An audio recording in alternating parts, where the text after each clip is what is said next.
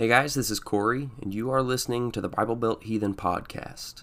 Here we discuss everything Bible and some of the oddities that come from the fundamentalist center of Christianity, known as the Bible Belt. repentance. and awakened in hell. falling headlong into hellfire. Don't mess with the King James Bible. Within a hundred years, a great majority of people in this building will possibly be in hell. For the devil and his angels. I don't know why you're clapping. I'm talking about you. In Jesus' name, amen. You can be seen. Welcome to the Bible Belt Heathen Podcast. My name is Corey Holiday, and I will be your host. And by way of introduction, I am an engineer. I am not a Bible scholar. I will go ahead and get that out of the way. I live in the Midwest United States, Springfield, Missouri area, and I am a nerd through and through. In fact, my family calls me a professional nerd because of my job but I developed a passion for biblical studies about 10 years ago, and it has pretty much stayed that way. It has, in fact, become an addiction of sorts. And from a very young age, I attended local churches with my family, and I have pretty much continued that for the majority of my life. I actually had two grandfathers who were pastors and founded a few local churches in this area. One of them was more Pentecostal, and the other was diehard Baptist, or Free Will Baptist to be exact. And myself, I was always naturally skeptic, and that actually played a very big role in my life within the church and in my personal faith. I pretty much questioned everything. I wanted my own answers, and anything a preacher or a teacher said, I ran home to do some research. And because of this, I started seeing some things being taught or preached that didn't really line up with what my research was telling me. And it bothered me and it created some resentment, we'll call it, um, of the church. And I went through a pretty heavy deconstruction early on uh, that led to a pretty difficult journey for myself. And I'm not out the other side yet, and I probably never will be because I am constantly trying to dig for answers. So, for those of you who are not familiar with this area, this area is known as a part of what is called the Bible Belt, hence the name of the podcast. And this term, uh, the first known usage was actually back in 1924 in the Chicago Daily Tribune by an H.L. Mencken. And uh, this is what Wikipedia actually says about the Bible Belt. It says the Bible Belt is a region of the southern United States in which socially conservative Protestant Christianity plays a strong role in society and politics. And church attendance across the denominations is generally higher than the nation's average.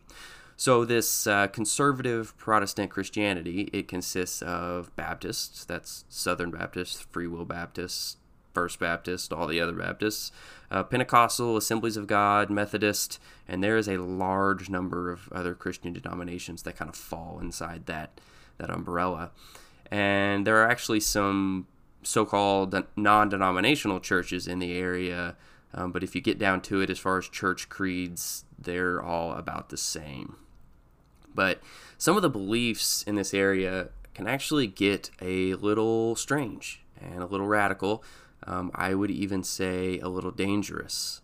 Uh, just to name a few, one of them is the King James only movement, which is basically that the King James Bible is the only divinely appointed Bible. Every other translation might as well be considered heretical. Uh, there's strict liber- literalism, not liberalism, literalism. So um, this is basically that the Bible is an instruction manual or an encyclopedia, and everything within it should be read as fact. Um, I kind of shy away from using the phrase read it literally because I read The Hobbit literally. But um, the strict literalism is basically that you're reading it as if it is fact down to the very word. Uh, another one is strict sexual purity.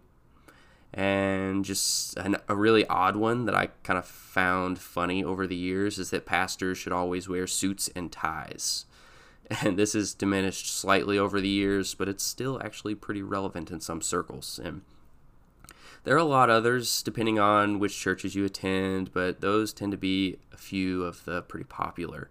And I'll discuss all these in more detail as the podcast kind of goes on. But as far as some of the main beliefs, I would be considered an outcast or a heathen.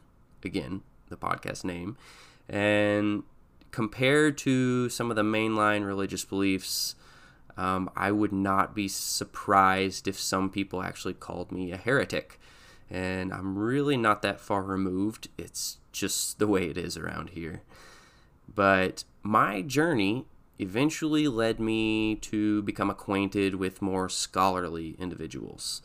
Um, some pretty big names like James D.G. Dunn, Bruce J. Malina, Ben Witherington, N.T. Wright, Richard Bauckham, uh, Richard B. Hays, and there are a lot of others who really influenced me. But these people really rocked my entire world. And I devoured book after book, and it changed everything about my personal faith or my personal beliefs. And it was honestly the best thing that could have happened to me.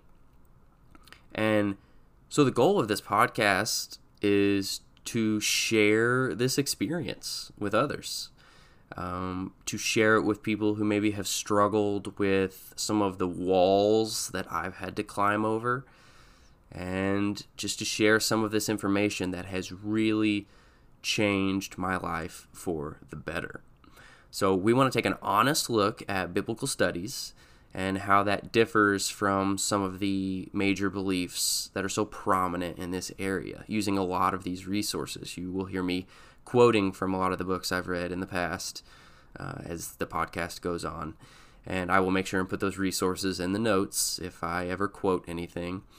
And just as, I guess, terms and conditions, I don't claim to have everything figured out. And I'm open to any and all criticism as long as it is respectful. And I think that is what the body of Christ is about and what it's missing nowadays. It's, it's unity within diversity and I'm looking forward to getting started, just seeing what will happen, to share my experiences, and hopefully be able to help someone get over those hurdles. So, thanks for tuning in, and I will see you for the first episode of the Bible Belt Heathen podcast.